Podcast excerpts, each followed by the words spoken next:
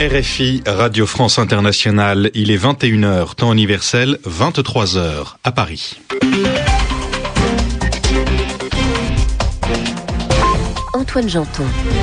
Bonsoir et bienvenue dans cette nouvelle édition du journal en français facile, une édition présentée ce soir avec Edmond Sadaka. Bonsoir Antoine, bonsoir à tous. À la une de l'actualité, la répression en Syrie de plus en plus forte Nouvelles arrestations, nouvelles opérations militaires dans des villages ce jeudi. Demain, vendredi, les opposants appellent à de grands rassemblements dans le pays. La remise en liberté de John Demjanjuk en Allemagne, il a pourtant été condamné à cinq ans de prison ce jeudi. Il a contribué à tuer près de 28 000 juifs pendant la Seconde Guerre mondiale. Au sommaire également la mort d'un Français en Libye, à Benghazi, lors d'un contrôle de police, et puis des milliers de personnes toujours sans abri à Lorca et dans sa région en Espagne, suite au séisme d'hier mercredi. Le journal en français facile.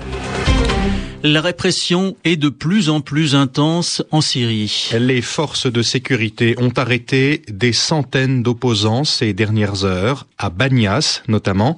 C'est ce qu'affirme l'Observatoire syrien des droits de l'homme. Elles ont également pris le contrôle de plusieurs villages, une opération menée toujours de la même manière, comme l'explique Nadim Houri, expert juridique pour l'organisation non gouvernementale Human Rights Watch dans la région. Une fois que le mouvement dans la ville est complètement arrêté, après ce qu'on a vu, c'est que l'armée et les forces de sécurité procèdent à un balayage systématique des maisons. D'après le témoignage qu'on a pu collecter, ce sont des gens qui s'avancent en tenue militaire complète, comme s'ils allaient à la guerre. Ils sont en train de casser les portes, ils sont en train de rentrer dans les maisons. Dans certains cas, ils ont des listes de noms qu'ils recherchent. Euh, et même parfois, on nous a, dit qu'il y avait des, indices avec eux de, la région qui savaient qui était qui. Dans d'autres lieux, par exemple à Dara et à Banyas, ils sont en train de détenir souvent les hommes entre, parfois, on nous a dit entre 18 et 40 ans, parfois on dit entre 18 et 60 ans.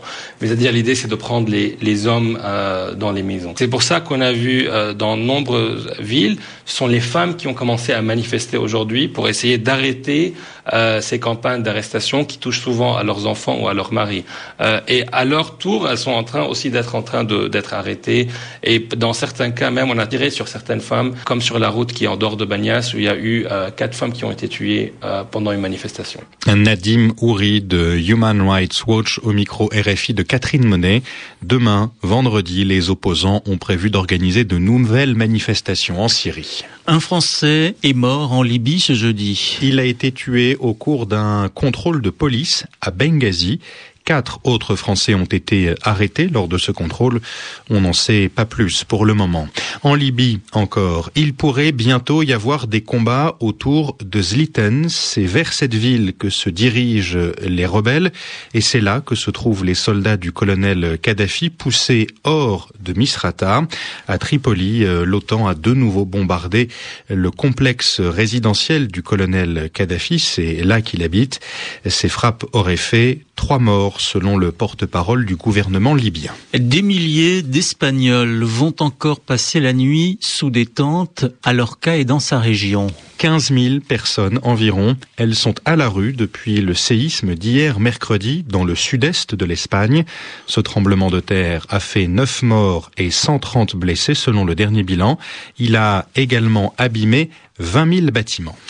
John Demjanjuk dort ce jeudi soir dans un centre des services sociaux de Munich en Allemagne. L'ancien garde du camp nazi de Sobibor a été remis en liberté ce jeudi. Un tribunal de Munich l'a décidé. Pourtant, ce tribunal avait condamné John Demjanjuk à cinq ans de prison ferme. Cet homme a été reconnu coupable d'avoir contribué à la mort de près de 28 000 juifs. C'était en 1943, pendant la Seconde Guerre mondiale.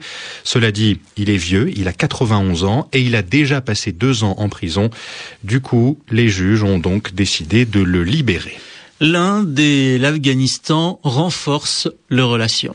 Ces deux pays d'Asie ont signé un accord de coopération ce jeudi. Autrement dit, ils promettent de travailler ensemble sur plusieurs sujets, le commerce et l'éducation par exemple. Autre signe de ce rapprochement, de l'argent donné par l'Inde à l'Afghanistan, une aide financière de 350 millions d'euros. Avant sa mort, Oussama Ben Laden voulait encore attaquer les États-Unis. C'est ce qu'affirment les services de renseignements américains, autrement dit les services chargés d'obtenir des informations secrètes. Ils ont lu un carnet, un journal écrit par l'ancien chef d'Al-Qaïda. Ce document a été retrouvé dans la maison dans laquelle il vivait à Abbottabad, au Pakistan. Yelena Tomic. Selon les renseignements américains, l'analyse des documents leur a permis d'apprendre davantage sur Ben Laden et le mode de fonctionnement de son réseau que sur les éventuelles futures attaques terroristes. On y retrouve l'obsession de Ben Laden pour les États-Unis. Il ne pensait qu'à une seule chose, renouveler sur le territoire américain des attentats aussi meurtriers et dévastateurs que ceux du 11 septembre.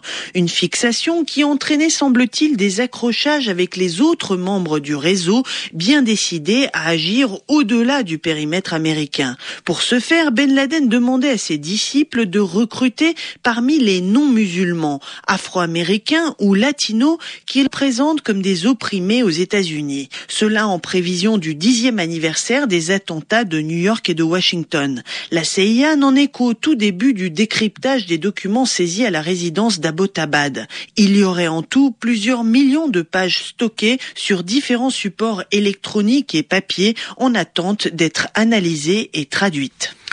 En France, les sans-papiers ne pourront plus être envoyés en prison s'ils refusent de quitter le pays. C'est ce qu'affirme le ministère de la Justice ce jeudi. Il applique un jugement de la Cour de justice de l'Union européenne. En revanche, les personnes sans papier pourraient être mises en prison en France en cas de comportement violent. Les raisons de l'accident d'un avion d'Air France entre Rio de Janeiro et Paris, ces raisons pourraient être bientôt les boîtes noires de cet Airbus sont arrivées en France ce jeudi. Les boîtes noires, ce sont des appareils qui enregistrent ce qui se passe dans un appareil en vol, dans ses moteurs par exemple. Elles sont restées près de deux ans dans l'eau salée, l'eau de l'océan Atlantique, là où est tombé l'avion. Il n'est pas sûr donc qu'on puisse lire et comprendre ce qu'elles contiennent. Cela dit, les enquêteurs du BEA, le Bureau d'enquête et d'analyse, pense pouvoir le faire. C'est la fin de ce journal en français facile. Merci de l'avoir suivi. Tout de suite, la bourse à New York. Le rendez-vous de Wall Street. Wall Street qui termine la journée en légère hausse, plus 0,5% pour le Dow Jones, plus 0,6% pour le Nasdaq. Pierre-Yves Dugas. L'indice Dow Jones, mal orienté hier, avait mal commencé la séance aujourd'hui. Il regagne finalement 66 points, ce qui le ramène à 12 696 dans un volume de plus de 950 millions de titres sur le New York Stock Exchange. L'indice du marché Nasdaq remonte de 18 points et revient à 2863.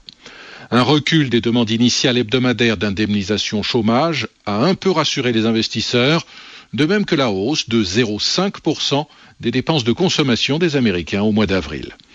Des signes de stabilisation des matières premières ont permis par ailleurs à des valeurs minières de reprendre du poil de la bête.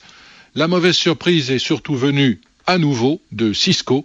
Le géant des équipements de réseau a encore déçu les analystes avec ses prévisions de profit.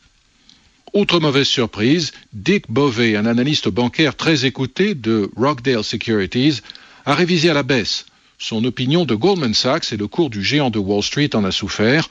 Bové pense que les autorités fédérales vont s'acharner sur Goldman Sachs en vue d'en faire un exemple dans leur lutte contre certaines pratiques particulièrement agressives de trading. À noter que les valeurs pharmaceutiques tirent bien leur épingle du jeu aujourd'hui.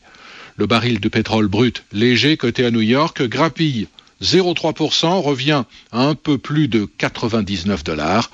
Sur les autres marchés de matières premières, le contrat de coton plonge néanmoins de 4%, le contrat de café regagne 0,7% et le contrat de cacao chute de 2,6%. L'indice Dow Jones, je vous le rappelle, a regagné 0,5%, l'indice du marché Nasdaq s'adjuge 0,6%. Pierre-Yves Dugas, merci d'avoir choisi Radio France Internationale, 21h10 temps universel, 23h10 à Paris.